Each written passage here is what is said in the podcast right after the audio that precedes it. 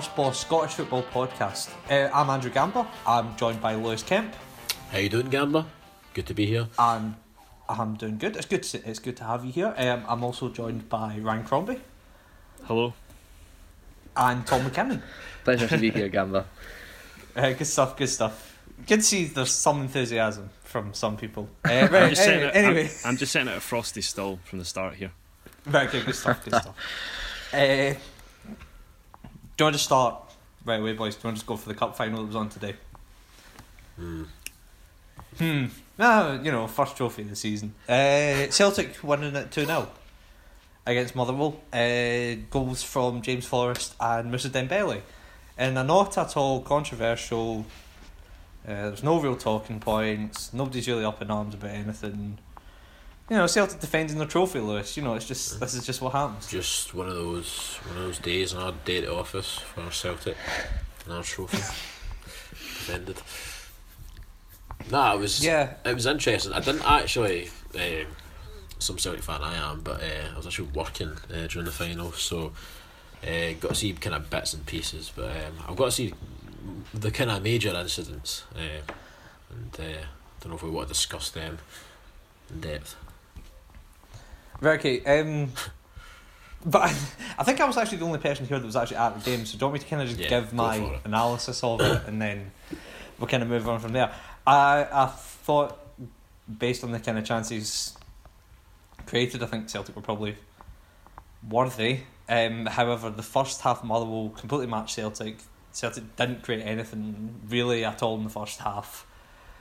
Um, second half, I mean, James Forrest. I think that's. I, I- think I might be right in saying James Forrest with that goal has equalled his season high. Um, I think the most he scored in the season is maybe nine or ten, and I think that's either his ninth or tenth goal this season. So, Forrest has been a big player for Celtic this season, and the big games he has stepped up to the mark. Playing as a centre forward, Wayne Rosenborg, the game against Bayern Munich, and this game again. Forrest is a guy that you're looking forward. Uh, you're looking to. Once that goal goes in, the game completely opens up. Like it really.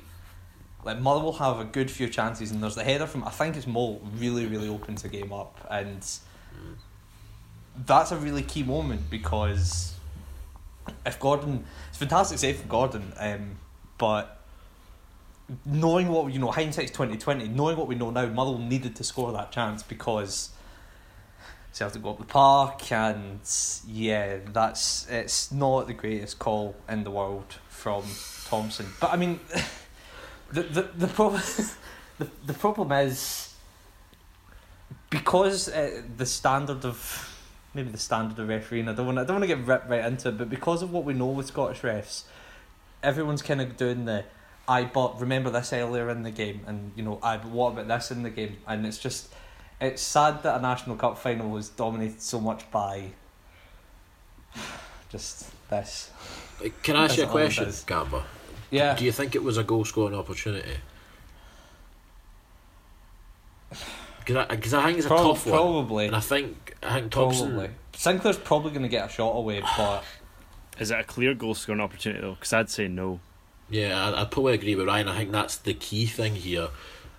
I mean, if it is a clear goal scoring opportunity, yes. I mean, obviously it's it's incredibly soft. Um, I mean, Just- if, just if you really but- want to get, if you really want to get pedantic about language, I believe the rule is preventing a clear goal scoring opportunity. And how does how does Kipré actually prevent Sinclair from doing anything there? where he's tugging on his shirt Doesn't do, is is is in To- the rules to- for tugging or holding. I think is in the rules for an automatic red card and a penalty.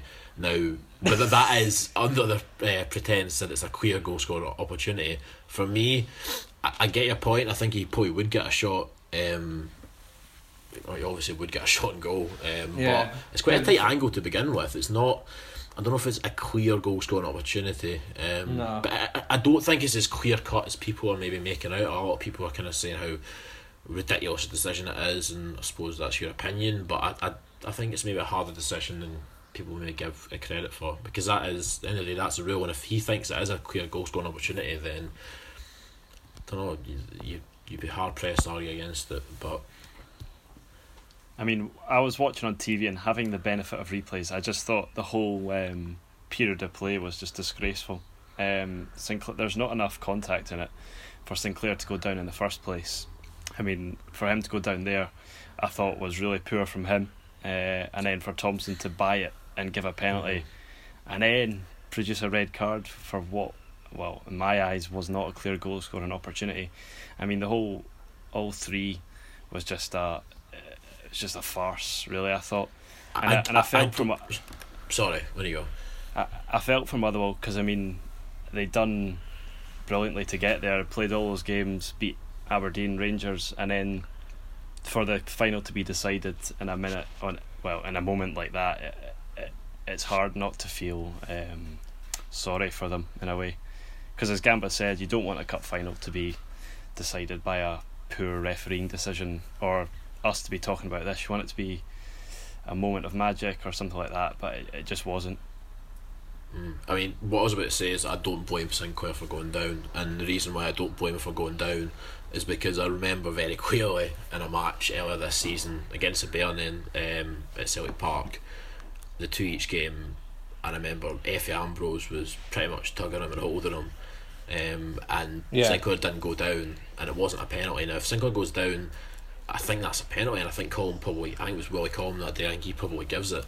Um, so I don't blame him if he feels he's been touched. I don't blame him for going down. However, I can see it obviously it's it's soft. Um, in terms of Motherwell, it's pretty heartbreaking. Really, it's it's not what you want to see. Um, but I, I don't know. I'm still not convinced it's as clear cut as uh, a lot of people are trying to make out. We have kind of reached this. I mean, this is kind of general football point, but it's this kind of thing with it's like people kind of say, you know, oh, if you feel contact, you've got the right to go down. And like, I, I, football's like, a contact. Football's I, I, I don't think that's a good sport, thing. So I don't think it's a good know, thing, like, but the, these these are the rules. Like, I, I'm, don't agree with them, but if you know the rules are, no, are, I mean, are kind of laid out in a specific way where it's almost as if like you go down in the box and the guy's holding you, then it will be a penalty. That's kind of how I interpret Aye. the rules, and that's not good. But, I mean- but if that is the rules, then you can't really blame him either. But I mean, it, it is cheating. I mean, he's Yep. conned the referee. It, it, he's he's cheated to win a penalty. I mean, there's no whether there's contact, blah blah blah. There's not enough contact there to go down. Um, so he's No, Gone but down is there any contact though? Because if there's any contact, then how how can you blame him for going down? If he knows, Because if he knows the rules is Yeah. is that if if you if someone's tugging you or holding you, and it's even the slightest bit Ah. of contact and he goes down, then I, I don't think you can blame him in that situation. He, he's I, gone I, it's a down. dive. It's a dive. There's no doubt about it. But I, again, I don't think you can blame because the way the rules are kind of spelled out. yeah, because it- He's it- gone it down kind of because- ha- you kind of you kind of have to go down, don't you? Like that's. Well, yeah, because if you don't, then same situation happens, which happened perhaps, where you Yeah. may not get a penalty, and that that may He's be gone weighing in his mind. He's gone down because he thinks he'll win a penalty, not because he has It's to go foul. down because of the contact. Yeah, I'd, I'd agree with that, but I don't think I think just the way the kind of rules are, are laid out that that kind of thing is possible, and it's it's not a good thing. But again, I, I wouldn't blame Sinclair in this instance at all. Um, just kind of. I, th- I, I don't really know. I don't Well, really know where to where to go. Well, Like, well, one thing I'll say is thing that is, the game like- it's been dominated by this. The kind of after post match stuff's been dominated by this, and I mean, whether it was a penalty or not, like I, I still think think Celtic go on to win the, win the game. I get the whole. I mean, BT were, you know, word of the day or phrase of the day was kind of turning point in the match, and suppose maybe it was, but I, I I'm quite agree with Gamba when he says the Forrest goal was the kind of turning point in the match. And probably the Gordon save. And the golden save, yeah. Like that's that's the that's that's a huge moment in terms of the match because I mean I think Celtic maybe one or two minutes after that Celtic go up the park and, and get the penalty. So I mean But then, I mean, Motherwell were still creating chances. Um, I mean, they quite they could easily have scored when they broke away after Celtic scored the Moult Yeah. header. The the turning point is when they go down to ten men and go two goals behind. I mean, they're deflated in their ten men um, against Celtic. Uh, You're not going to come back from that. But I mean, there's you're always in it at one 0 um, I mean, yeah, you could say Celtic would go on to win the game. I mean, you, you don't know that. Um, but when you're But down to ten I- men, I think that's Teams teams don't beat Celtic at the moment, and like the chances of you beating them with ten men are even less. Well, yeah, exactly. I mean, I think for Motherwell to win today, it would have been Celtic who had to get that decision given against them. Um, Mm. And for it to go against Motherwell, I mean, the game's gone. Um, and it kind of destroyed the second half of what was turning out to be a really good game. Um, obviously, because I'm a Celtic fan and I just want to kind of leave all this behind. Uh, can we talk a wee bit about James Forrest? Yeah, I, I thought I thought he was outstanding and uh, very reminiscent of his performance last year in the final against Aberdeen. Um, I recall that as one of his kind of finest performances. Yeah, uh, in absolutely. Celtic jersey, and he, he pulled it off again. He's been, I think we have kind of discussed him before in the podcast this season at least, but he's been just so, not not even a different player, but he's just been consistently good at a real, real good, consistent level. Um, and I think he's he's pulled out some of the best performances in his career really um, this season. I, I don't think that's. I think the Bayern Munich one as well f- stood out to me, Mm. um, but this one was was right up there. Um, I think, I think first half Celtic obviously. I think it was a pretty even game there, but I think um, there was some good performance. I thought Dembele uh, was quite good. I thought Boyata as well um, made some decent passes. Um, something as well that's being missed, just going back to Dembele, I mean, it's him that puts the ball through uh, for Sinclair in the first place. It's a really, Aye. really good ball. Um, but uh, aye, some really, really good, obviously Gordon as well with the with the save was a, a huge moment as well. So yeah, a really, really good performance from Celtic. I think it's I've a got the testament to stats in Dembele. front of me. Sorry, sorry, Sorry. Tom, on you go. I just think it's a testament to Dembele that probably was one of the quieter games I've ever seen him play, and he still set up the penalty and scored the penalty. Um, just just very briefly, I've got the stats here in front of me. I know I was going on about James Forrest equaling his goal scoring record. He's one goal away from it, Ah. um, which was 2011-12. He scored nine goals, and he's got eight right now. So there's a fair chance he will equal that. Um, The thing is, as well, is Forrest hasn't even been. I mean, he's been in and out the team because obviously Paddy Roberts has been ahead of him, certainly yeah, towards the kind of start of the year. You know, a lot of Celtic fans, there was that whole clamour during the summer uh, to get him in. And uh, it's just funny how things have kind of worked out. Um, but I don't know if it's that if that's what's kind of what's kind of made him tick this season is the fact that he's had a bit of competition in that area.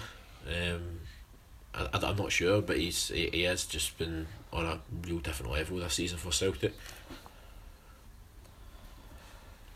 yeah. Um, I suppose we should we should talk a wee bit also about um about Motherwell. Um, this was the first time I'd actually seen them in the flesh this season. I know, Lewis, you've seen them earlier on in the season against Rangers.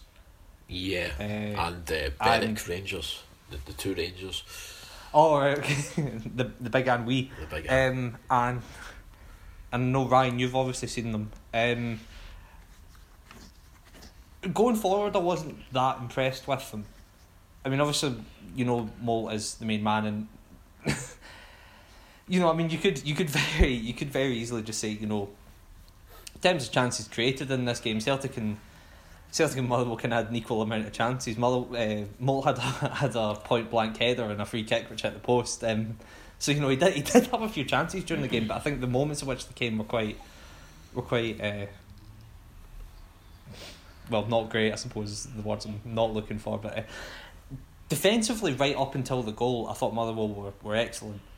Um, I know Celtic have got a double header in the league coming up against them now, and it's not going to be it's not going to be easy at all. Motherwell are good. Like this for the first time seeing them properly for ninety minutes in the flesh, I was impressed with them. And it seems strange, uh, like a game that was like pretty much over after an hour, saying that about a team, but they look good. if anyone wants to talk about Motherwell, Nah, uh, Motherwell are a good team this season. I mean, I've seen them three times now.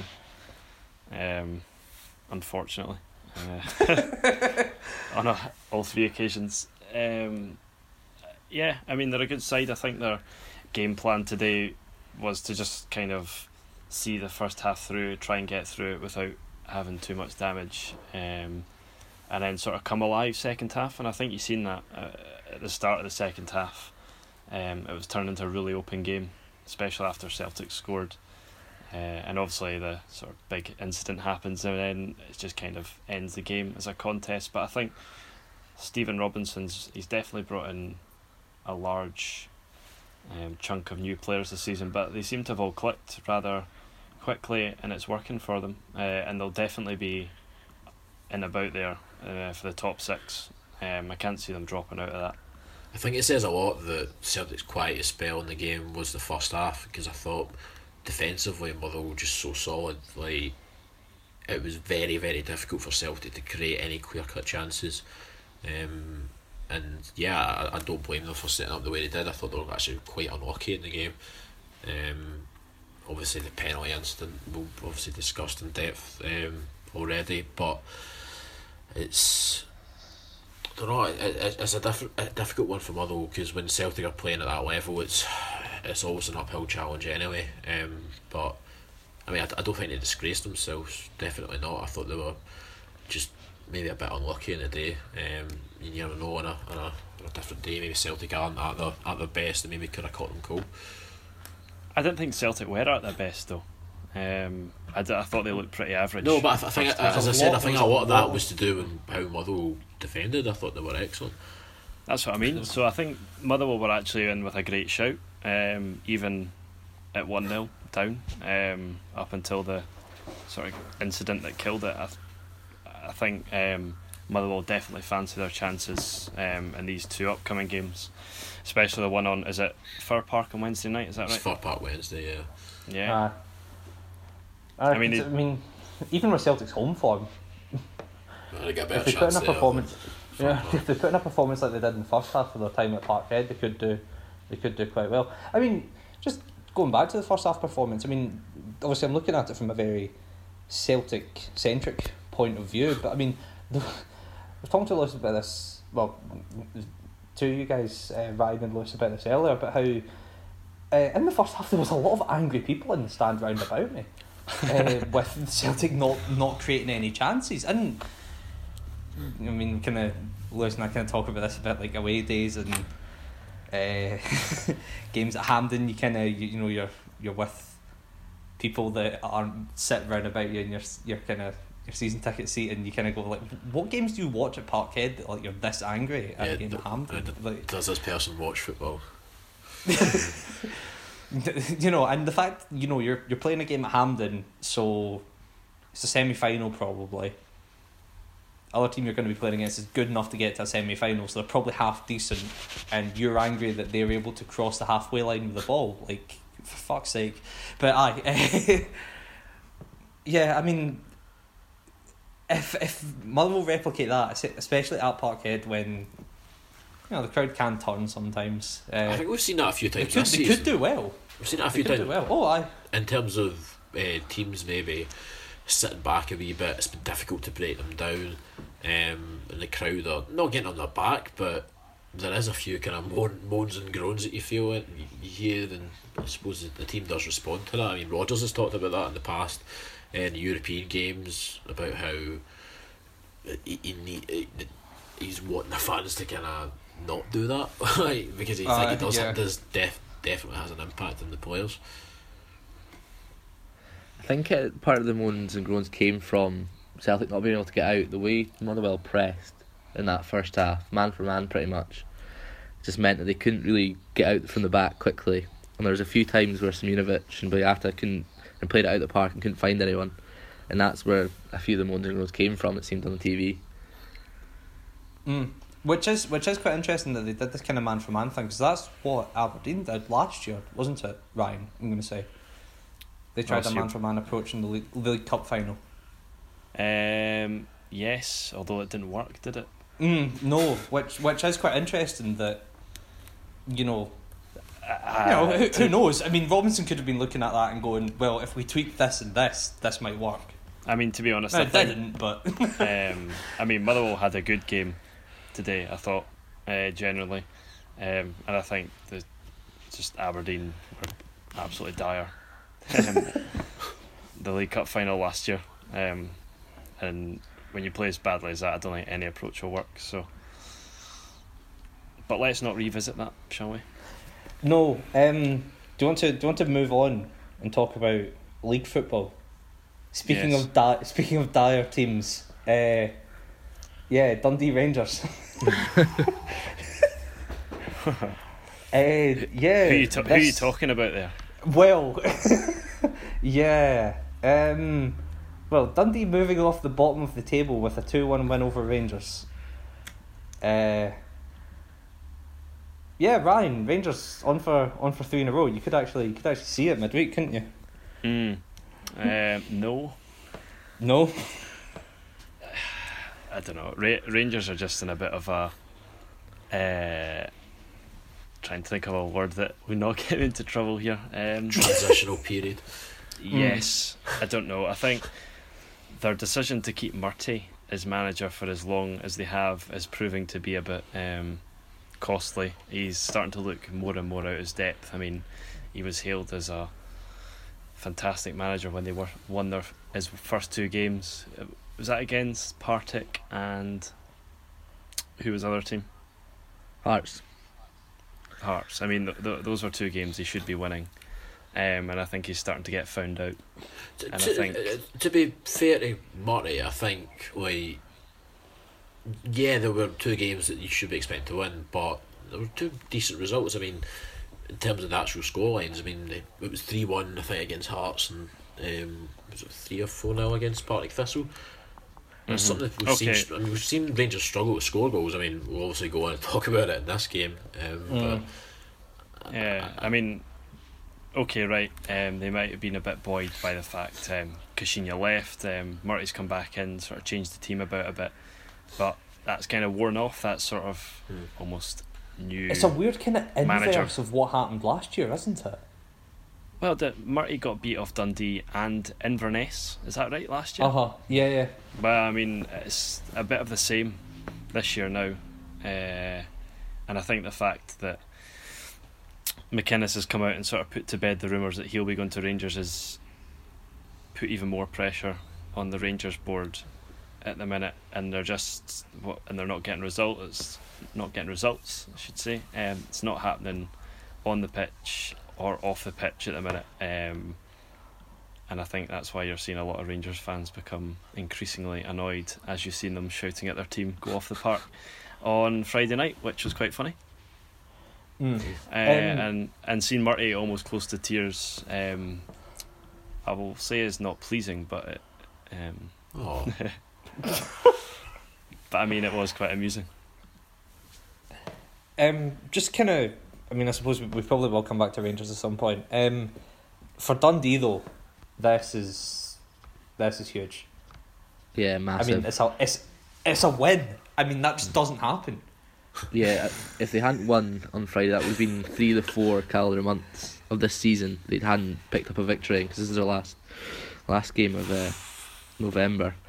But um, they were. I I actually thought they were brilliant. They really gave it a go. I think there was probably parts of the Dundee fans were wanting them to just maybe not sit off, but not go at them nearly as much as they did. And just from minute one, I thought they were the better team and deserved the uh, three points. Um, I think it shows when they've got the two the two fullbacks in Aurtenetxe and Kerr, and probably their two best players. I'd, I'd have to say when they get on a form or on a form run of games playing together, I think uh, you'll really start to see their quality. It's a shame we don't have um. It's a shame we don't have Killical on the podcast because it would have been good to hear him talk about uh, O'Hara. Um, because apparently this is someone who a lot of people like the look at or at Kilmarnock and was let go for basically nothing. Um, the only issue with O'Hara is he's quite inconsistent. Though right. I think when he's on his game, he's he's really really decent. Um, we saw it last year. I think it was, was the start of last year. Um, or, or just when he originally just signed for Dundee, putting a good wee run of performances, and we were getting this kind of chat of, of Killie should never have let him go and, and whatever, and um, rightly so at the time. But he has just it- it's just keeping that consistency going. I, I think um, he's not shown that form um, enough for me, but I think definitely showed it on Friday night, and he was uh, tremendous. He was really really good. He's been in and out quite a lot um, the team this season. That's that consistency coming back to that. But I mean, it, it was a bit weird that he started the season so well. He scored against us in the League Cup, um, but just hasn't kicked on until now. Hopefully, it can be a bit of a turning point for him as well. just kind of generally about Dundee. Um, I watched the game. Th- one of the tweets, the, the the I'm gonna you know go against the official line here, but one of the tweets that the Burst Baw put out saying the first half wasn't great. I actually thought it was a really high tempo like first half. I really I really enjoyed it. I mean there wasn't that many chances in the first half, but in terms of you know the intensity the game was played, that I really I really enjoyed it. Do you think? I mean, let's just obviously let's just jump to rash conclusions here, lads. Um, do you think this is kind of Dundee kind of turning a corner, or do you think it's just they're playing Rangers who are a basket case at the moment, and if you were going to pick up three points, you were going to pick up three points in this game? Do you remember the Inverness game with Rangers last year? Yeah, I'm, I just, Do you think this is? yeah. Do you think this is exactly the same? Well, I don't want to be too harsh, but yes. Um, no, I don't know. It just had all the kind of hallmarks of that because Dundee haven't really shown performances like this this season. Or, or there's not really Well, been enough Tom, of these well, as, as performances Tom, this season. I mean, Um, Tom's stat was saying they don't win, so like, yeah, but I, I don't know. It's just for whatever reason, a lot of teams seem to up their game when they play Rangers. Sometimes they don't, but a lot of time they, they a lot of times they do. Um, and I don't know if this is one of these occasions. It's hard to tell really. Um, you'd like to think they'll go on a wee run, um, because it's quite exciting at the bottom end, and there's no real, there's, there's no team that's like like previous seasons we had United or Inverness. There's not a clear candidate for relegation this year. There's not even a massive. I mean, I think Dundee are probably the closest to that at the moment. Um, and even them, I think they're only a point behind um, whoever's in eleventh.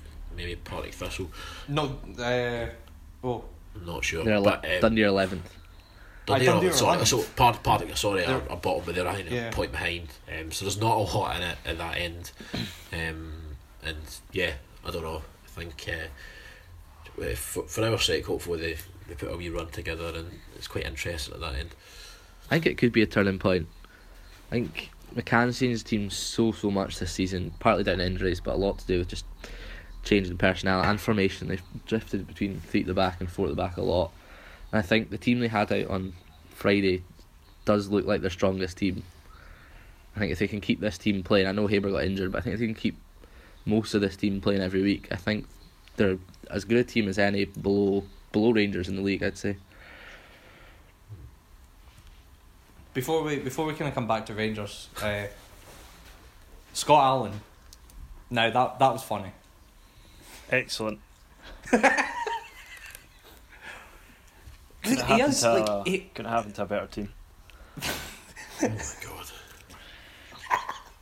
like the thing is like we know like like he's a like, he's a good footballer. Like we know he can do that kind of stuff.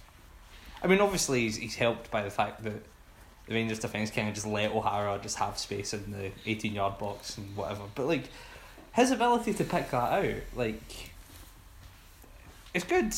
I like Scott Allan. I want to see him do well. But, uh, no. I don't like Scotland, and I don't want to see him do well. So. That's why I listen to the Burst Baw. Conflicting opinions. Eh, right, yeah. So um, it's exactly a month since uh, Caixinha was, was sacked. They might as well just give the job to uh, to Murty full time now, surely. Like they might as well. Oh, I just, I, I think I hinted at the fact that the, I think that they probably would hold on to Murty for a wee while, but it wasn't because they just don't know how to pick a manager. It was more so because I thought Murty had done an alright, an alright job, and there would be no reason to rush into, into Yeah. a decision. But I, I, I don't know what's going on. Um, there's a lot of kind of talk about them not even having interviewed any candidates. Um, and there, there was the rumours this morning about uh, Tony Adams. Tony Adams. And that aye. just like see when you start hearing stuff like that, and then you get really, really worry. Like if you're a Rangers fan, um, I don't know. I, I don't know. Well, I don't know. I mean, they need to get, they get a manager in pronto, but it's it's not even looking like they're even anywhere close to um, to getting someone in. Either that or they're just very, very, uh, very good with keeping secrets. But I don't know. Do you think I they're don't think that's the maybe case. the reason we're getting names like Tony Adams coming out and Steve McClaren? Do you think they're maybe doing that because they haven't got McInnes and the manager they're going to get is, well, it's better than those Pretty two, shit. a bit underwhelming. They're maybe doing that so fans lower their expectations. Hmm. I don't know because could even it, it could it could even be a kind of like, look, if you're a football manager and you think you're better than those two and want to manage Rangers, get your CV in. Mm-hmm. Oh my god. I don't So, like. inundated with CVs. But it's just it's just really strange. It's like Rangers are almost a bit of a paradox because like Jesus. You look at them and you go and you go like they've got ah. you know probably the the second highest spending power in the league. They've got you know one of the biggest stadiums in the league. You could argue they've got one of the best squads in the league. Yet they're still an absolute basket case. Like I don't know. it's, maybe it's somehow it's somehow appealing and just a horrible like concept at the same time. It's so so strange. Maybe we just have to accept, and Rangers fans as well, that they're now just a mediocre team. Which they are at the minute. I don't think you'll have Rangers fans accepting that though, and I, No. I don't think they should either because I think with the money they're they're paying uh, some of these players, they should not be expecting. Um, Aye, they, they shouldn't be they shouldn't be sitting fourth. I mean, there was the there was that uh, obviously that the the post in the fall four that was doing the rounds on Twitter. The guy was panicking about um, the next couple of weeks I think they've got Aberdeen, they've got Celtic, they've got Hibs, they've got a lot of tough fixtures coming up, and if they've not got a manager in um, before then, then it it does look a bit worrying um, from that point of view. And there's talk about even being out the top six or whatever, which I, I don't think is going to happen, but. Um, Aye, when, when there's, when there's even win the- football games and Hamilton aren't picking up more than twenty four points. Yeah. but, when there's even like the, the, the thought of that potentially happening, I think you know there's real real problems, and I don't know if because you see all the kind of managers been linked, and you think well some of them kind of aren't the worst names or worst candidates, but you just look at the whole situation at Rangers, um, the boardroom, the the coaches that everything the players it, it's not good. It's really really not good and it's a it's a it's a, it's a mess really. And I don't know if a manager or just one single guy is going to fix all that.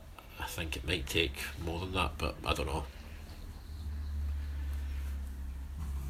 Yeah, it's it's not great. That's my assessment. Um, do you want to move on yeah Yeah. for what was what was a great result for uh, your team, Aberdeen, Ryan? Yes. Today, three one away at Killie. Yep. Love playing down in Ayrshire. I think Derek McInnes, well, I know for a fact Derek McInnes has never lost to um, Kilmarnock. So I think playing Killie's just giving points to us, to be honest. Sorry, sorry, um, Killie Cal. But yeah, we just seem to love playing down in Ayrshire. I think before the drop at Tawdry, we'd won 13 straight games against Kilmarnock or something like that. Um, so it was definitely the kind of team we'd want to come up against when we're sort of needing to bounce back from this um, sort of sticky patch we've been in. Um, and I think it's important to get back to um, winning ways, shall we say, with sort we've got a tough fixture list coming up as well. Um, so to get that three points um, and sort of pull away from Hibs and Rangers with them both dropping points again at the weekend um, is really important. Yeah. Steve Clarke, not a happy bunny. he was seething absolutely seething after the match Mm. uh, I would not want to be in that dressing room um, at full time or half time as well for that matter in fact half time is probably worse uh, yes, given I was going to say that. Um, he described it as disgraceful. Um, and I think uh, the BBC, I don't know who it was that was interviewing him, but he asked him about the fact um, uh, he was talking about how the game plan goes out the window when Aberdeen score so early. And uh, he said there, there was no game plan. It's down to the it's, the game plans don't matter. It's down to the players, and the players just didn't perform today. And uh, Yeah, I, I can't disagree with them. I think it just seemed like Killie were still, I don't know, still in their beds at the start of the game almost. Like they were just absolutely just asleep at the wheel the, for for a large part of the game. Certainly in terms of defending, anyway. Um, just stuff that you haven't been seeing from Killie. I mean, Killie been really really organised since. Uh, Clarke came in and they were far from organised um, on Sunday. Yeah, bit of a shambles. I mean, we have we have we've spoken about this before. Like, there's this kind of, I mean, not to not to wheel out the old dinosaur kind of way of looking at it, but uh, that- there's there's a classic reference. Uh, but you know, there's this kind of there's this kind of dinosaur mentality of like tactics don't matter. Uh, it's the players on the day, and if the players do their job, we'll be we'll be fine. But like, I think tactics do matter. Yeah, Um, however, if the players can't be asked to implement the tactics, the you tactics end don't up matter. with yeah, then At you all. end up with that, which is like yeah. which is just I mean it was just awful. I I know it was, it was the third the third goal's criminal. Like it's it's actually scandalous. Like, there's like four or five opportunities for them to win the ball there, and it somehow ends up in their own net. like, even the Well, they don't put it in their own net, but May May does well. But like it's just oh my god. even the second goal as well. Um, just even the Killie players kind of coming off the line almost um, when the um, when the ball goes in, they're just really really slow to react, and that's Uh-huh. why May's able to get in there. Um, and then I don't know, just deflects off like eight different players and goes into the goes into the net. Uh-huh. But um, also there's something I want to point out. Um, quite funny how um, it was Shinnie and McLean who combined for the first goal. Yes, that was rather pleasing. Kris Boyd obviously um, a wall at him. Shinnie's now the second top assister in the league as well. Is he not top? Oh, I thought he was second top. He's not good Who's enough, top? Tom. He's not good enough. He has seven assists, definitely in the league. So He's not good enough, and Kris Boyd um, knows that because he's played against him. Oh dear. I love how um, Kris Boyd came on and just looked like an old dad playing a charity match. um, That's the thing, is all like, these like, pla- like, Joe Lewis had um, the kind of Mareways kick out at one point. Boyd's just so slow to react, uh, capitalise on it. Um, it's quite sad actually, but um, Ah, that was after he let Jordan Jones shot go through him. I'm saying let because obviously we like winding up the idea that Joe Lewis is the best keeper in the league. yes, but, of uh, course. But like, there's a huge opportunity to capitalise on that, and it's just nah. It's no just an chance, no it, like- uncharacteristic uh, mistake from, of course, the the great, uh, the, the best uh, goalkeeper in the league, obviously. So he's made quite a lot of them this season, but he's obviously still far and away the best goalkeeper in the league. I don't think there's any argument there. ha ha ha. However, Kris Boyd not able to, to make most of it. Um, Stevie May, now there's a Scottish striker. It's his 80th league goals. goal. There you go. According to Sportscene anyway. I'm not sure if that includes English as well. Don't think he got many down south, to be fair. Hmm. Um, I mean, Obviously not 80th of like the I- I- I- season, like 80th overall. in his career. On fire. Just in case anyone's league like, goals, what uh. the fuck is he talking about? he scored like four yeah, or I've already five or had something. like useless James Forrest stats earlier in the podcast, so not giving out, not giving out any more fake news. Um, hi, do you know when I saw it? Because I was like, I was on my way to the Celtic game, and I saw them giving uh, the first goal as an own goal. That's his. Like that is absolutely his goal. Yeah, I think it's just the fact it takes two deflections, one of I think it was like three face. Yeah. Um, I mean, yeah, he'll be claiming it. He kind of half-heartedly claimed it, but uh, it should definitely be given to him. I think his wee flick on is uh, on target, um, and he'll be hoping he gets it anyway.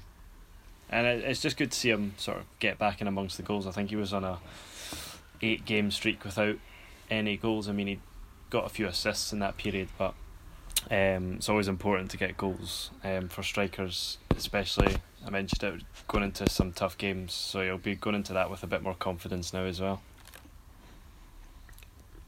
Mm. Can I just Yes. point something out Um, just quickly before we move on?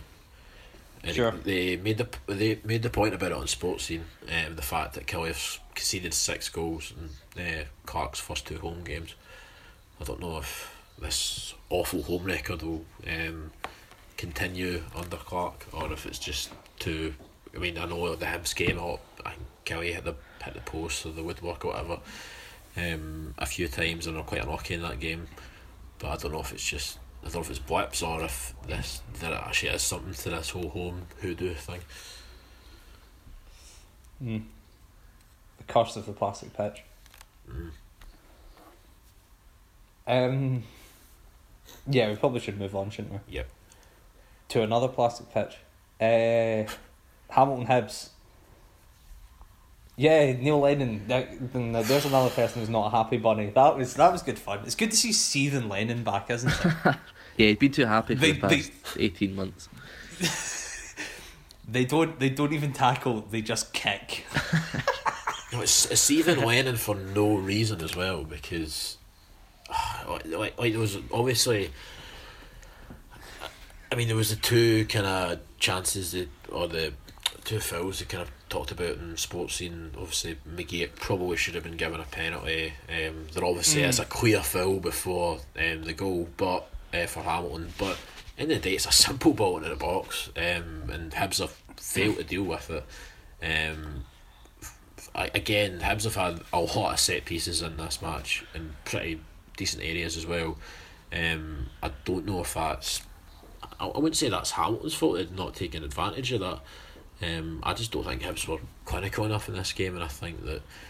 Um, although I do like to see Lennon kind of seething, I don't. I don't think there was really any valid reason for it. Um, I It's think it of was just deflection Scottish football. tactics from him. Uh, yeah, um, we should probably talk about the goals. Um, ah, two of the podcast favourites, I suppose. We'll kind of we'll kind of mention. Uh, Simon Murray scoring the, the goal for Hibs. Uh, yeah, he's you know scoring goals. Good to see. Is it? Tom, Is it good to see him score goals? Uh, yeah, I, I I didn't see the highlights of this game. I missed this when I was uh, busy doing something. So thankfully, I missed him seeing him score because it's never a delight when he scores now. Don't want to, that's the two players you've asked me. Yeah, it only seem too bitter. I do quite enjoy football, but the two people I've been asked about, I don't particularly care for. Um, no, it was nice to see Rojano score. Couldn't get a work permit till mid October, but he's doing all right since he's come in. it's a, I mean, again, I know we kind of we, we went She will on be out on in on about and a year. Oh, Jesus. Well, No, because no, I mean Brexit means Brexit, but like not for. oh no, never mind. Uh, right. uh, the ball. I mean, obviously the the header's a fantastic, you know, looping header. But again, just because we kind of wanked off Templeton in the podcast last week. Uh, ah, brilliant ball in as well. Yes. Okay. I don't. I thought. I just always thought this game was going to be a draw. I don't. For some reason, I never really envisaged Hibs Hibs or Hamilton winning this well. one. Like, all, Yeah, all, all the chances were Hibs, and I think Hamilton had that one chance. And I suppose they have been very clinical. There was a similar story at Ibrox, but um, Yeah. I yeah, just just- had mean, I can shot on I can sympathise with Hibs. I mean, I've been to Hamilton twice last year and experienced the same thing, except didn't come away with a point. Um, it is very annoying, but I think Hamilton are just um, Hibs' bogey team this season, or boger team, um, as we like to point Mm. out in this podcast. And it looks as if that's going to be the case. And I, I, for for me, just in terms of the amount of chances they had, I think to blame Hamilton um, and their kind of um, brutish um, behaviour at times on the field. British? The, the Brit- British, sorry. Thuggish. Thuggish. Sorry. Oh, I think it's a British No, I as said in that's a nationality. Brit- British.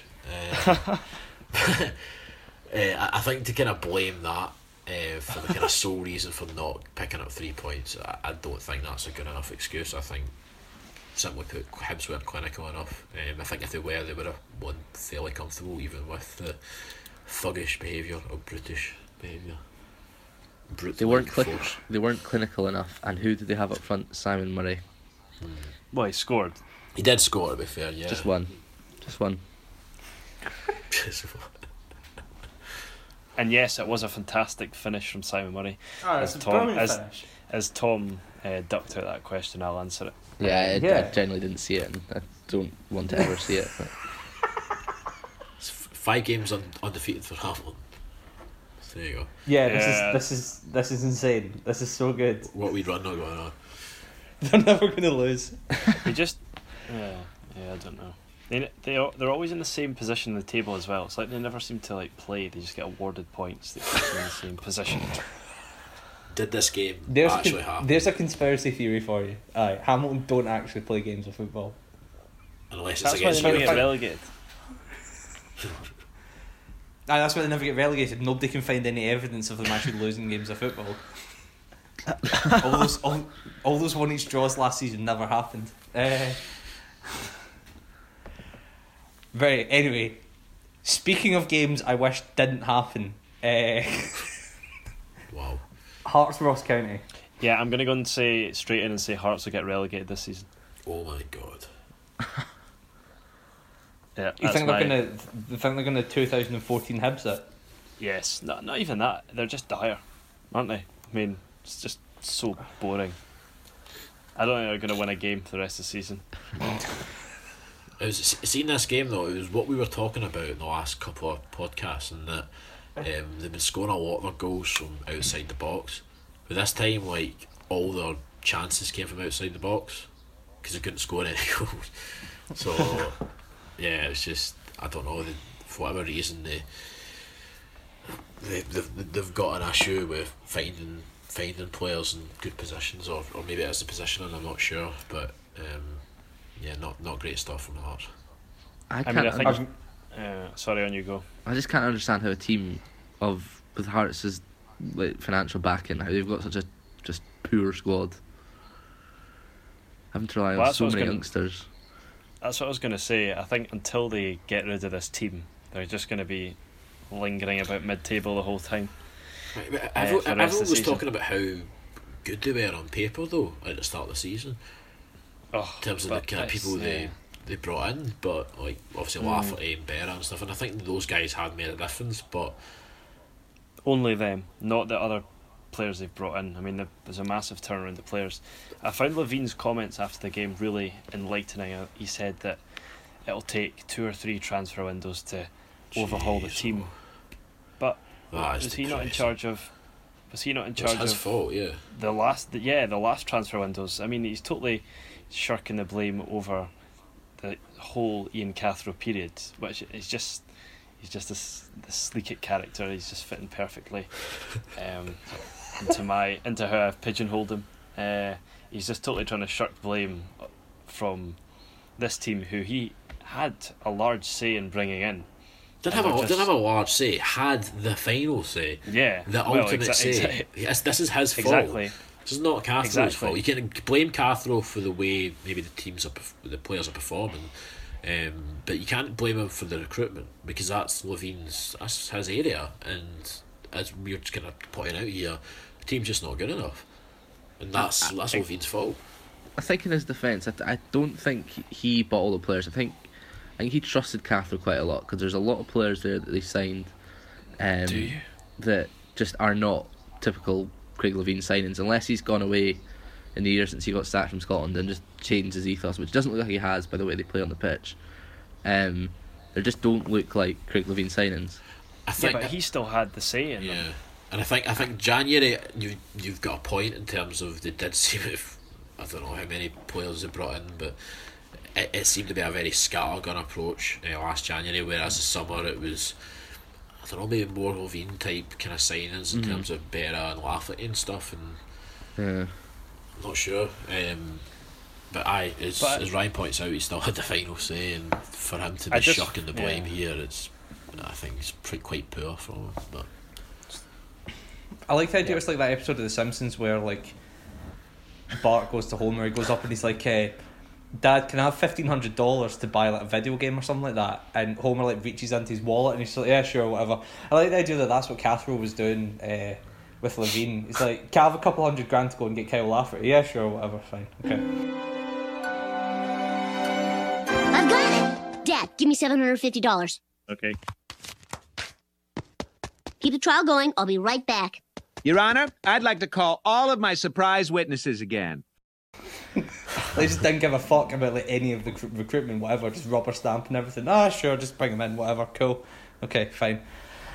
But yeah, I think um, I was to ask how much do you think it would take for Levein to get sacked? I mean, I think he's in a bit of a pretty untouchable position.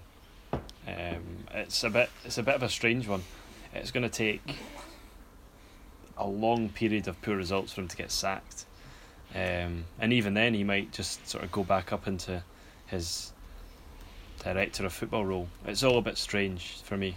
I don't see it getting much better for Hearts anytime soon. Uh, they've got. I mean, well, their next four games are home to Hamilton, home to Motherwell, home to Dundee, and then home to Celtic, and then they're away to St Johnstone, and then they're home to Hibs. We'll know by the Hibs game. But you say that though, and I- I'm kind of I'm inclined to agree with Ryan here. I think already there's a, a bit of a, se- a, a, not a large segment of the Hearts fans that maybe are not happy with how things are going on on the pitch. Um, and I mean, they booed him off on uh, Saturday. and and they are, I suppose, they are kind of notoriously quite uh, picky when it comes to managing. No Neilson, obviously, um, got a bit of well, it was obviously the plane, but I think that's Oh, obviously not. That, it, it's obviously not like representative of the entire fan base, but there was a, a small minority that were um, not happy with how things were going under Neilson, and now when you kind of times that by 10 in terms of how kind of bad they're doing th- there's obvious that there's a lot of people not happy there so I, I, I don't know um, I think he might be given a bit of bit of time as well. Um, I'd be I'll, I'll go out and say this and I'll say I'm, I'll be surprised if he's uh, if he has been sacked before the end of the season. Oh, I think he's got till end of I the think he's season to do got with to the as end of season yeah. I don't think he will get sacked. as long as he's not in any danger of relegation I think. Which could I suppose Which still they- happen but which they will be, um, going by my um, prediction. I mean, they're not on. they're not winning games, and they've got a lot of home games. That's not a good combination. No. But yeah, that's my kind of that's my kind of final thoughts on Hearts. I mean, we, we we've barely talked about the game, and I, I just don't I don't see the point. Agree. Good point for Ross County. Uh, Ross County actually put the ball in the net so I suppose there is that uh, A week of for that. disgraceful decisions. yeah, we never. act- Sorry, uh, just because you mentioned that being offside, we never mentioned the offside goal I, I was Um, yeah just thinking that at, Ru- at Rugby Park. Just to fuck say that. me, I know. Jesus Christ. it's the fact to it's, that it's the that fact that one- the linesman's so quick as well to raise his flag and it's like a, at least what a yard maybe two yards onside hmm Yeah, I just thought we had to highlight that before moving in any further on. Uh. actually, can I, actually, I'm gonna go back. I'm gonna go back to the Command game and, and talk about some briefly. Uh, you know the, the, the defensive line that they had for the the, the Stevie May header. yes. I, this was something under Strachan. I remember at Parkhead. Like there was like people round about me. Someone would get fucking raging about this all the time because they would all stand in a line on the eighteen yard line, and everyone would have their arms out, and the guy would go, "Oh, here we go, fucking line dancing every fucking week with this." but like, but like, everyone in that defensive line, they were like, "Okay, we're in a line, and we can see." Where the defensive line is, that was so bad. The Killie game, that was so so bad. Right, we, we should move on. We should stop because yeah, we've, we're way way away. That was like two games away. Uh, let's move on to the championship, shall we? oh dear Tom, oh dear I repeat, six or seven, was it, Tom? Uh, no, I said Dundee United would win and maybe over two or three goals, um, and I was wrong. Uh, I, I for anyone do- listening who's unaware of the result, it was Brechin City one, Dundee United one. I uh, do it. It's not the most disappointing result we've had. I, I, we were God. By all accounts, were really, really good in the first half and should have been three or four up. Um, I think what might have happened. This is just totally allegedly. There's no, there's nothing behind this at all. Oh, I- here we go. I I'm think- buzzing for this. I think what might have happened at half time was Darren Dods said to his team, "If we don't get a result here, I'm I'm going. I think my position will be unattainable." What? and I think I think his players played for him because these are players that, in all honesty, aren't particularly good, and maybe I think maybe a lot of them think this is the best they'll get to. So they've oh, they owe a lot of where they are to Darren Dods being in the championship. And I think they maybe realise that right he's got us there. We'll try and keep we'll try and keep him here. I, I That's think my it- personal thinking, and I think think- Okay, 'cause but he's- Dundee there was a total should change. be winning that. I think maybe they're looking too much into Brechin City half time team talks. I don't think Well- he's saying that. Well, they came out at the start of the second half and were totally changed. Going from it from minute one, there's a spate of corners after about two minutes, and they scored not long after. Well, they scored after two minutes in the second half, even. So it's just, I, think that's what it was, and I think from there they sat in. We've seen them quite a lot of times this, season, Brechin, and that's what they do. They'll frustrate teams. They're big teams, and I honestly don't think this is the worst result in the world. We we have struggled against teams at the bottom of the table for, and we have struggled for goals. It's not going to change overnight. We're not going to start scoring loads and loads of goals all the time. I think last week will be a bit of a blip until um, Csaba gets his uh, the way he wants to play over. But because I think Falkirk just in absolute disarray at the moment. Uh, whereas I think Brechin, despite not being very good, are know what they're doing defensively. I don't think many teams will go out there and beat threes or fours. It's maybe a bit naive in myself to say we've beaten them by three or four. Six or seven, I think, were the words you used. I do not recall. But I mean, come on. I mean, Brechin had two points prior to this game. I mean, if Dundee United are going to win the league and comfortably, you need to be beating Brechin, regardless whether home or away, and especially being one 0 up. This is a manager who, who does play a different style of football to what we were playing, and I think um, it will take time to get used to it. And it doesn't help when you've got teams that will just sit in and try and defend it. I, I, we're not going to win every game this season. I, I don't think Brechin away will be the uh, easiest place we'll go to. I think most of our points will be picked up at home. I, th- I, I, I said it when at the start of the season. I said it throughout. I think we will probably go uh, and win most of, if not all of our home games this season. Mm. Which actually didn't happen in the championship this weekend. Uh, nobody won the home games. Yeah, I think if, if there was anything you said there that was right, Tom, it was the fact that Brechin will not be the easiest place you go to. I think it will be the No. Falkirk Stadium. No, yeah. Cause Through Uh, there Craig well this Gamble season. called this, didn't he? Sorry. Craig Gamble called this, didn't he? Yeah, yeah, he not actually said it three three nothing 0 away. Yeah. To be fair, I thought they'd get beat as well, but not three nothing. I mean, I, I don't know. I don't know where to start. I mean, that's. I mean, that's not. That's not as if like. That's not as if we're going like, oh, Morton are you know shite, and there's no chance they're gonna you know go in there and clamp Falkirk. It's just like. That that shouldn't that shouldn't happen. Like Falkirk shouldn't be losing three nothing at home. Like it's just. Oh my god. That is bad. It's really bad. Not even that though. I think just the fact that how this season's kind of gone. Um, it's not the first time that they've been on the end of a pretty poor result. Um, you can forgive it if it's the odd blip. Um, as maybe I suppose Brechin might be for United, as maybe even the Barton might be for Dunfermline, but um, I, I don't know. This is just. And even Well, looking at still the still no wins in the league in five. yeah, and you're looking at the stats. I mean, Falkirk had majority possession, but I just, I don't know. Um, I don't know what's going on. It's not good. It's not good. Is the official the official assessment. No, I, oh, Um, I, I mean, if we do want to get in depth about it, I, I um, being the the, the, the for it. journalist that I am, uh, I actually spoke to David McCracken at the weekend um, and asked him about He's, how we can. he's still alive. Yes, yes, he is still alive. He's played for Peterhead um, at the moment, but um, however, during however during your interview, he was uh, He almost didn't survive. Well, yeah, actually, I um, he had a wee kind of coughing incident, um, and I thought it might be uh, on the end of an even bigger story. Um, But um, no, um, no, he, he just he just said some interesting things about um, about Falkirk and why they're in the situation that they are.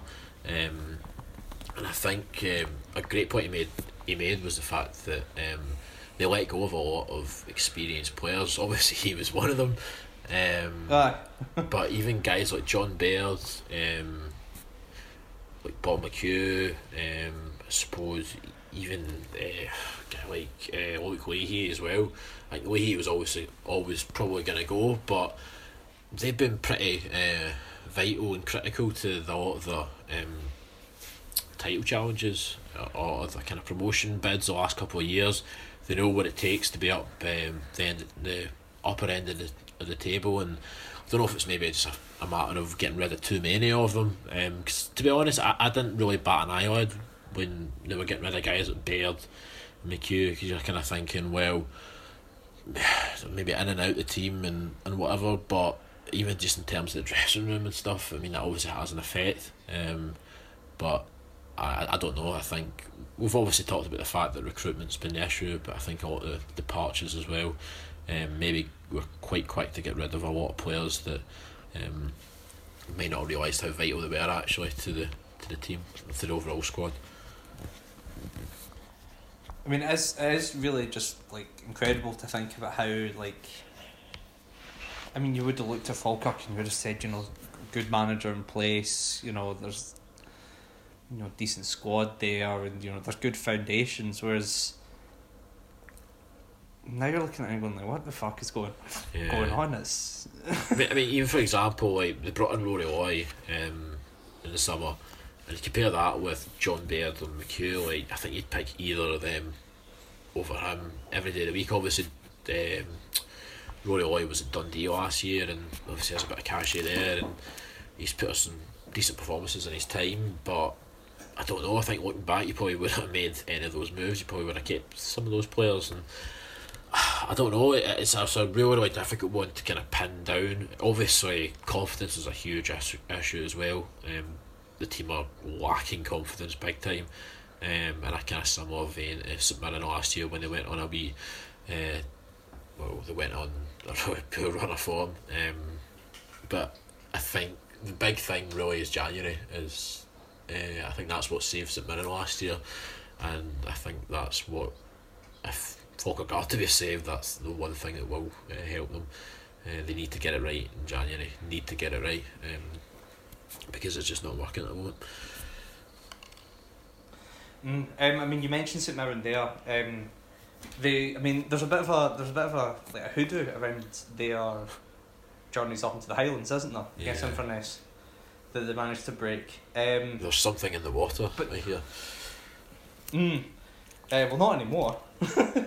No. Uh, considering considering they won two 0 uh, big game coming up for them against Livingston. Sorry, probably should Yeah, I had no there. idea. Uh, yeah. But, but no, no, uh, the game against Livingston because that is going to be, I mean, winner of that game goes top. I think because I don't think Dundee United played midweek. No. Yeah, obviously, obviously those two teams as well. I think they got a game in hand um, over Dun United Aye. and the Fairland as well, who are just behind them, sitting in fourth. So, yeah, it's funny that you would right at the start of the year you would think that St Mirren and Livingston would uh, would have this match where whoever won would go top, of the, table. clash. Yeah, Aye. Although I did call St. I, I'm one. Of, I think I was the only podcast member to call St. Mirren winning the championship. So who knows? But they're Certainly not, would, so- would have been. True. As as the table is right now, Dundee United are, are in the best position. Uh, yeah. Do you want to move on? Do you want to move on to League One? why not? Why not? Uh, I mean, the one that stands out is East Fife just clamping Airdrie 6 1. Mm, It's yeah. not good. East Fife went on.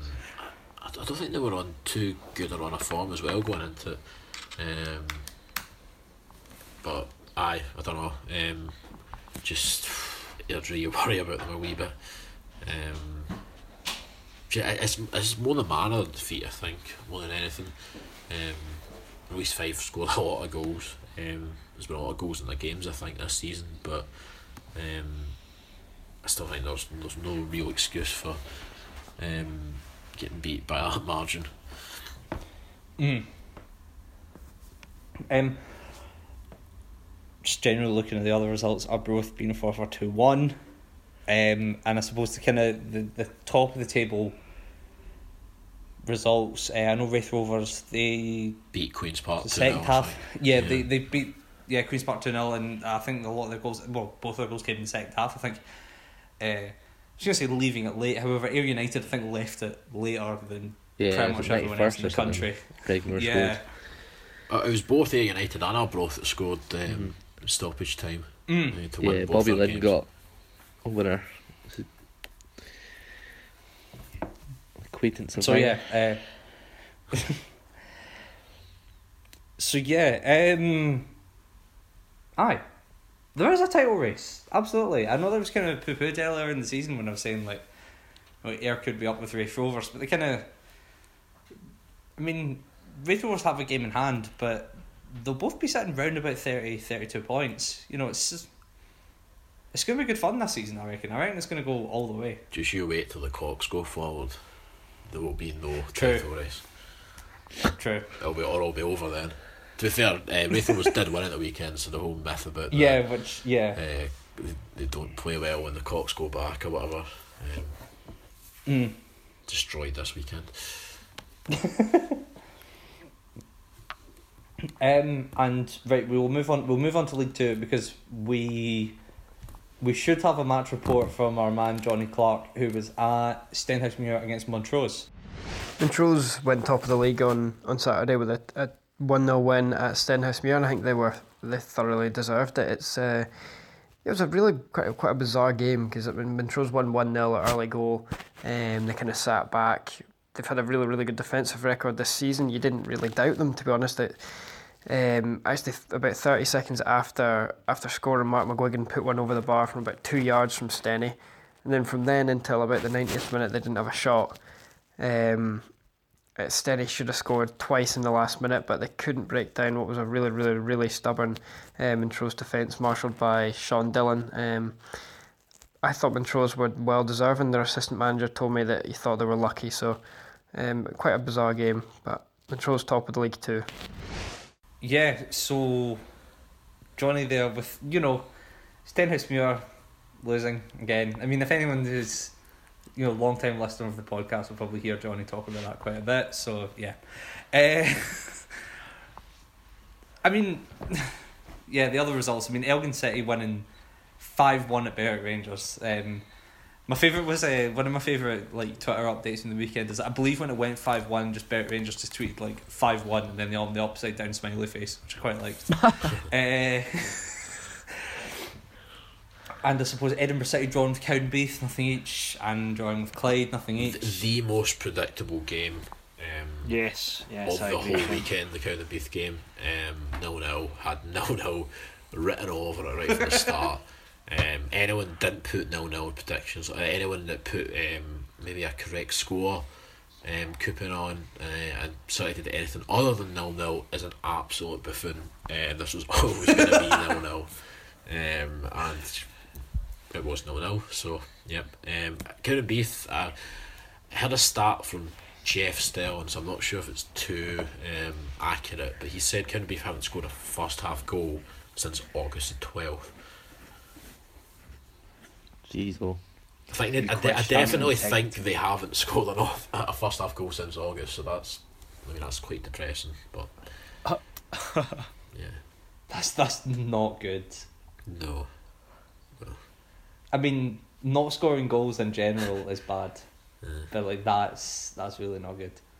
I feel I, I feel like I've said that a lot this podcast. But anyway, I think I think Um, Elgin deserve a bit of credit. Um, Gavin Yes. Price seems to be. that's a clamping. Yeah, Gav- Gavin Price, like since he's taken over, he's just, I don't know, he's just he's really turned things around. Um, not even turned things around, just really t- took them up a level, and now they're kind of in the mix. I think with the kind of uh, top teams in that division. It's quite an interesting division as well. Obviously, Stirling and Peterhead get postponed. Sadly, I was meant to be at that game. But, um, No. Yeah, but uh, aye, because of that, I think it's made things quite interesting. Obviously, I think Montrose are top now. Um, so Yeah. yep. Yeah, credit to Montrose. That's all I had to say on the matter. well, Another title race there. um, Five points Yeah, out of the top like- five. yeah, it's pretty insane. One I'm not getting too excited about, if I'm honest.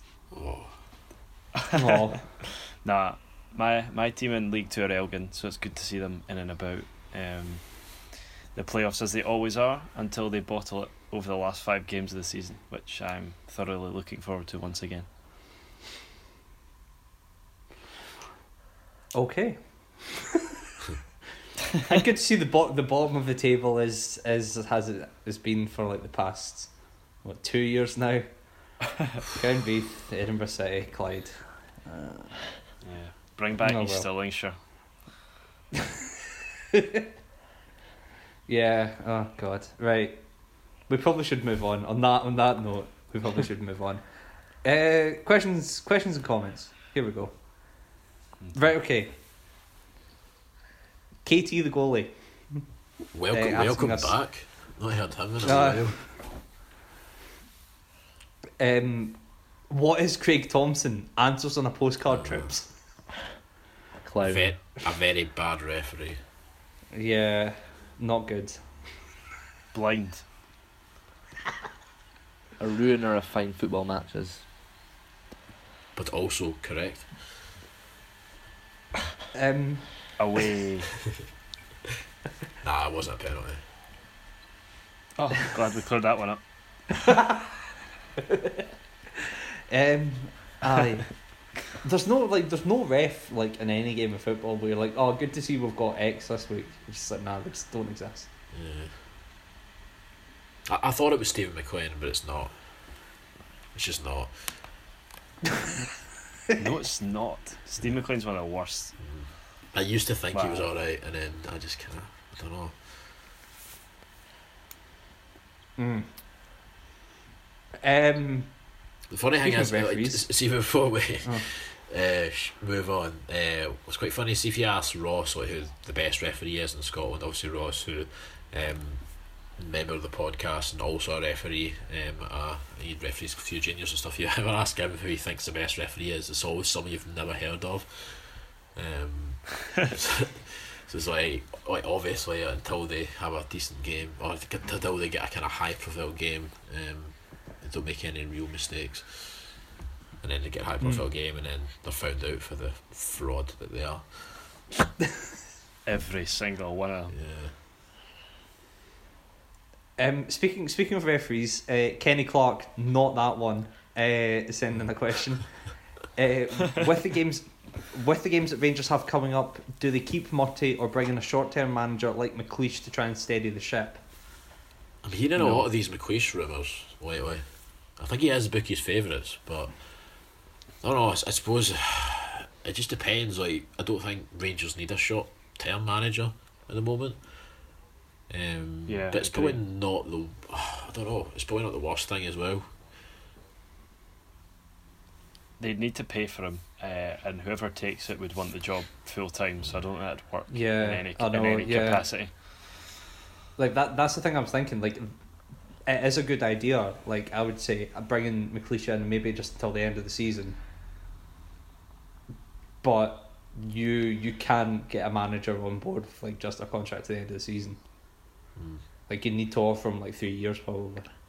And the issue with that is McLeish recruitment is uh, not good. Aye. You end up with Stephen Carr uh, right back for you, so that's not what we want to see.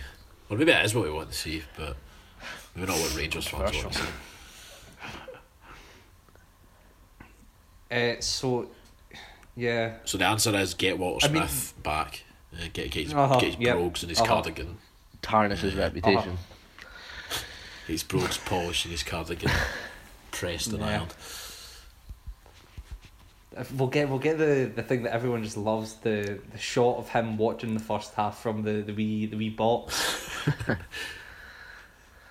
yeah.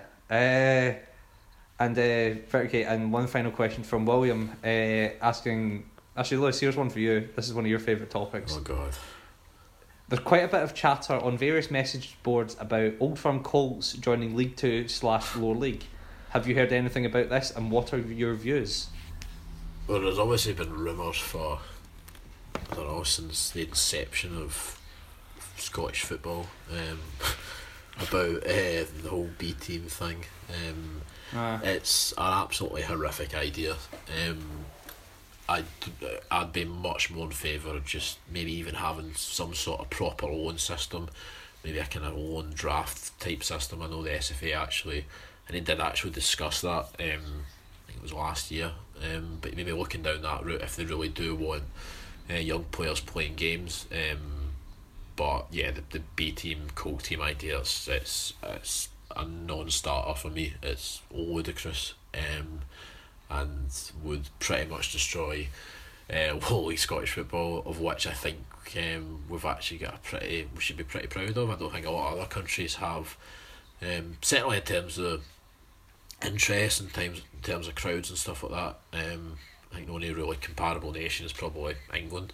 Um, goes without saying, but um, yeah, I think we've got a pretty decent all league system. Obviously, I think it needs refined. I think we need some sort of pyramid system as well, so we get the the top teams, uh, kind of right at the kind of top levels of of uh, kind of part time football. But um, yeah, I think Colt teams, B teams, horrific idea, um, and I really, really hope to God that they never they're never introduced.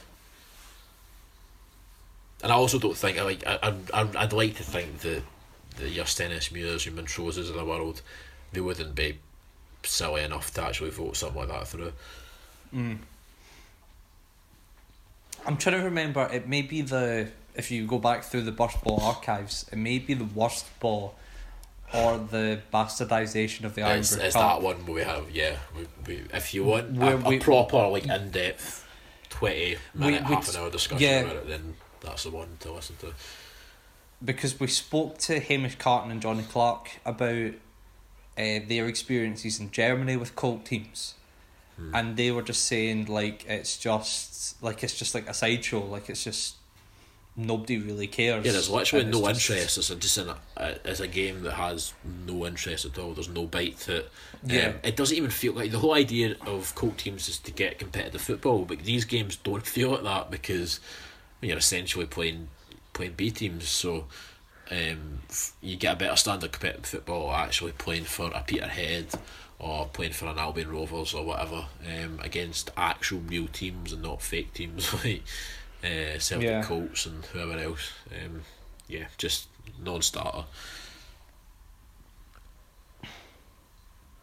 Do uh, do Ryan or Tom want to like even try like venture venturing a positive opinion about this for Lewis before Lewis loses it?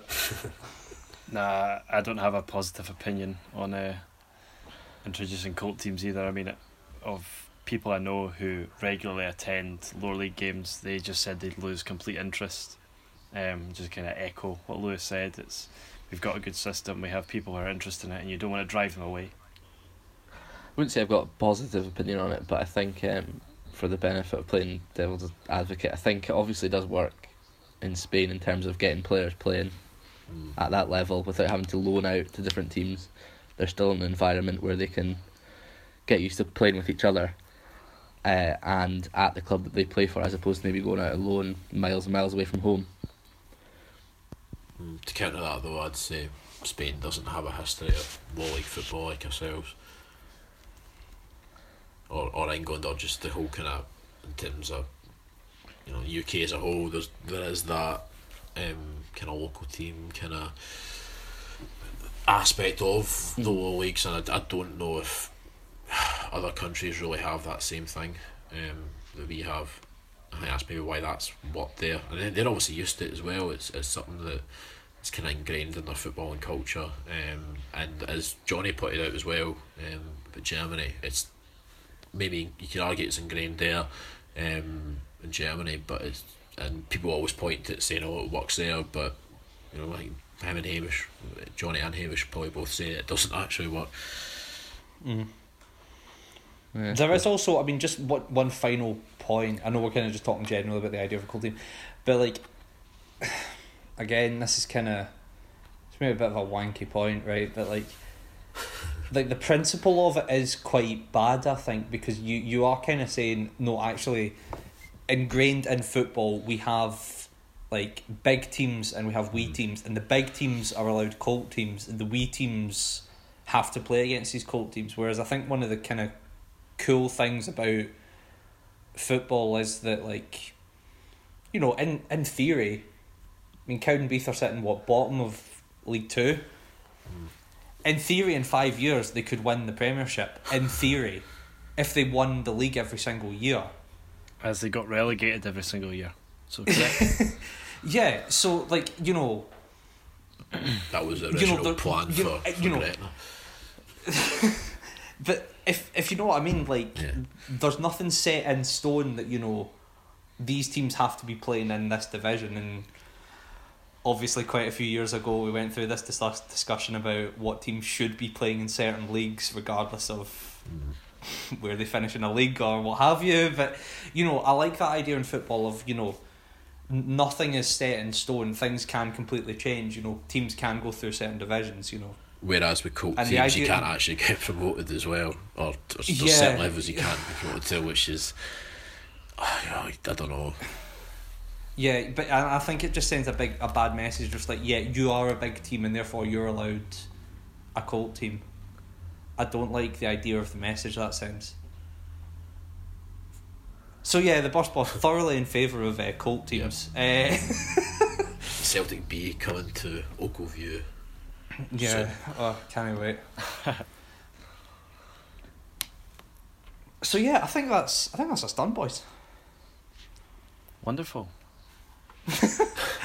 Um, Magical. uh, No, no, well, and we'll end that there. Yeah, um, an action-packed week. So hopefully, hopefully you enjoyed the podcast, um, and hopefully you've enjoyed the company of Ryan Crombie.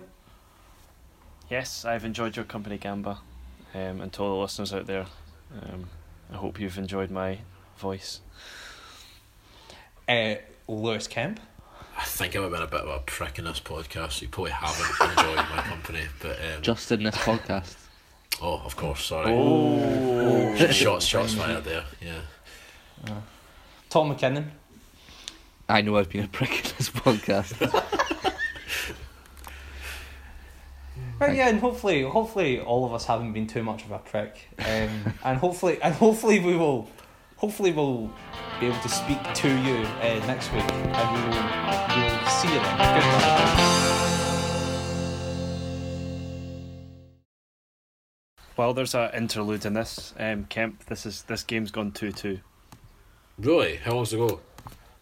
Uh, ten minutes. Cash outs at twenty seven quid. Fucking hell.